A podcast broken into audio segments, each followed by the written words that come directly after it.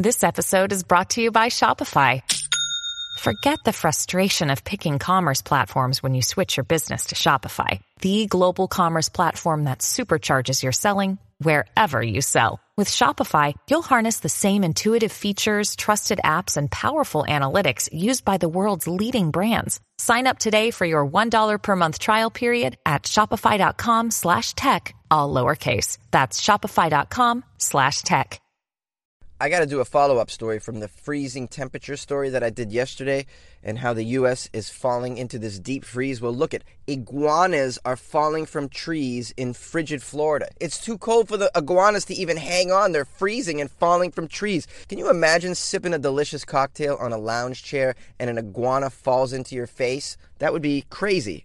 this story is from the New York Daily News. The sub 40 degree temperatures in Florida are creating a situation where the cold blooded creatures, the iguanas, they get sluggish and if it gets any lower, they freeze up and they fall from the trees. Kristen Sommers of the Florida Fish and Wildlife Conservation Commission says it's too cold for them to move.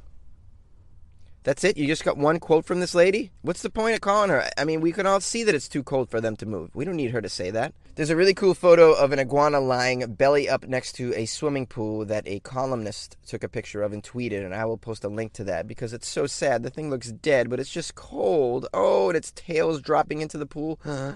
Now, curious residents who find these freezing, paralyzed iguanas should be very careful, or they might get a nasty surprise in the form of a bite. Do not assume that they are dead. They are not. The Wildlife Commission in Florida is actually holding workshops to train homeowners and property managers how to trap and manage these iguanas. Isn't that crazy? They're doing a whole course on this because it's becoming an epidemic, apparently. this is crazy. Any of you weirdos in Florida get hit on the head with an iguana lately? I want to know. Temperatures were below 40 degrees early Thursday morning in parts of South Florida. Here's what I always tell my friends back east Dude, just move to LA. What are you, crazy? Come to sunny California. What are you doing? We all have free will. You don't have to live there. Just come over here. You don't want an iguana falling into your cereal. Just come over here. We don't have that. we have fire. Lots of fire. A woman gets a tattoo that plays a voicemail from her late grandmother. Tattoo technology is blowing my mind right now. This is from K4, Chicago. A Chicago singer is using technology, both new and old, to hear her late grandmother's voice whenever she feels like it. Sakira Angelique got a tattoo under her left collarbone that an application can read using her cell phone's camera. She tweeted a video of this Tuesday night, and I will put a link to that so you can also listen to it. Her grandmother made the phone call a month before she passed away, wishing her granddaughter a very happy birthday. Angelique said she's been holding on to her grandmother's voicemail for almost three years and not sure what to do with it, but knew she wanted to keep it.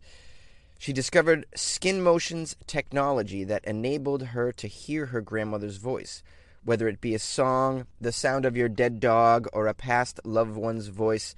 A Skin Motion user can upload an audio file tattoo the sound wave pattern and then play the audio whenever they like by scanning the sound wave tattoo ink with an app.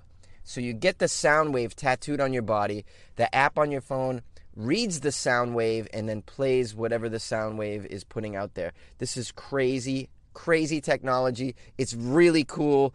I can't see myself ever doing this, but I would hope that someday someone would put my stand up comedy on their body after I'm dead. that would be amazing. My question to you, my fellow weirdos, is if you could have any song or any sound tattooed as a sound wave on your body that other people could listen to, what would that be? And how cool is this technology? Man, where do we go from here? Oh man, you know, this is going to go to like Big Brother. We're going to have barcodes tattooed on us that you can read. Oh my God, guys, it's the end of the world, actually. Holy. Guys, this is Jonesy with Weird AF News. It's Friday, and I hope you guys have a fantastic, weird filled weekend.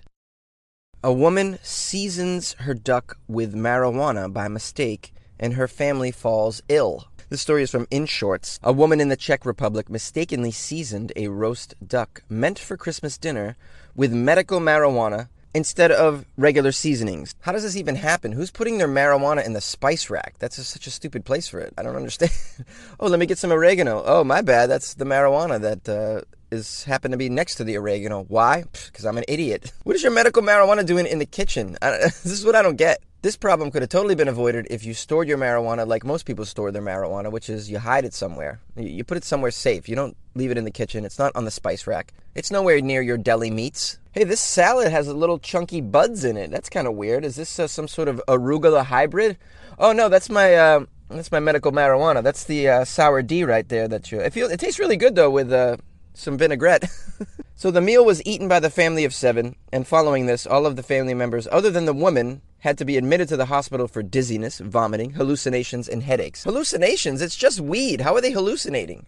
If, if it is weed that makes you hallucinate, I would like to know what strain of marijuana that is. my fellow weirdos, please share or echo my stories if you think that they're funny and your friends might enjoy them, your followers rather. And also, please feel free to call into my station. I always publish my call ins, especially the funny ones, the weird ones. I love to hear from you weirdos.